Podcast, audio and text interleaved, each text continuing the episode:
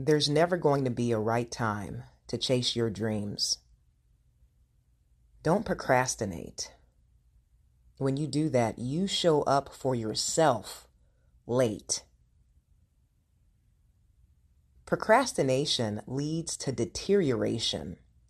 You see, if you take the initiative in your life, yeah, sometimes you're going to find yourself in awkward situations Sometimes you're going to fail. You're going to be uncomfortable. But guess what? You're going to be better because that experience would have taught you something. So instead of procrastinating, I want you to chase that thing. Chase it down. Get the knowledge and move on with your life.